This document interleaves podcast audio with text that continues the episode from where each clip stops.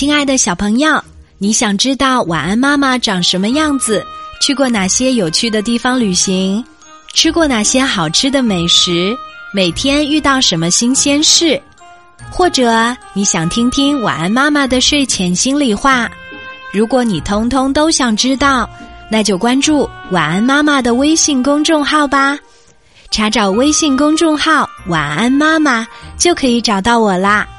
记得用微信给晚安妈妈发语音留言哦。好啦，好听的节目要开始啦，小朋友竖起你的小耳朵吧。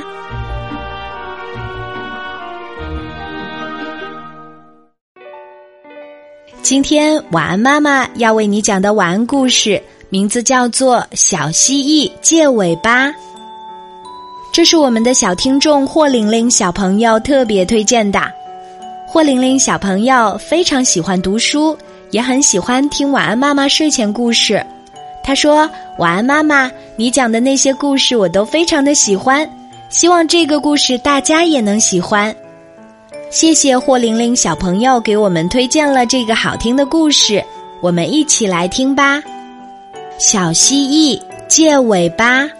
小蜥蜴在沙丘上玩儿，一不小心被树枝夹住了尾巴，它使劲儿的逃脱，尾巴断了。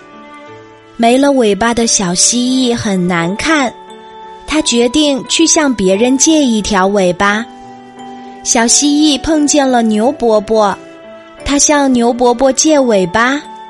老牛忙说：“不行啊，不行啊，我要用尾巴当鞭子，赶走讨厌的牛蝇。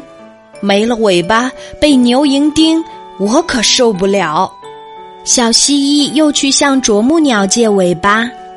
啄木鸟说：“不行，不行，我给树治病时。”得用尾巴撑住身子，好像坐在椅子上那样攀在树上。没有尾巴，我会累坏的。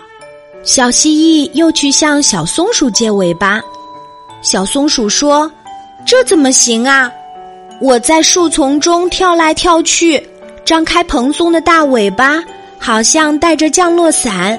没有尾巴不安全。”小蜥蜴借了一圈儿也没有借到。心里很难过。回到家以后，他把事情的经过讲给妈妈听。妈妈笑着说：“呵 呵好孩子，不要担心，我们的尾巴有一种奇异的功能，断了以后，过一段时间还会再长出来的。很快，你就会有一条新尾巴了。”小蜥蜴听了妈妈的话，开心的笑了。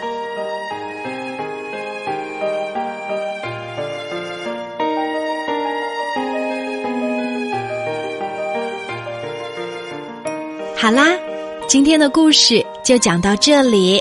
我是你的好朋友晚安妈妈，记得给晚安妈妈留言，查找微信公众号“晚安妈妈”就可以找到我啦。小朋友可以用微信给晚安妈妈发语音留言哦。小宝贝，睡吧，晚安。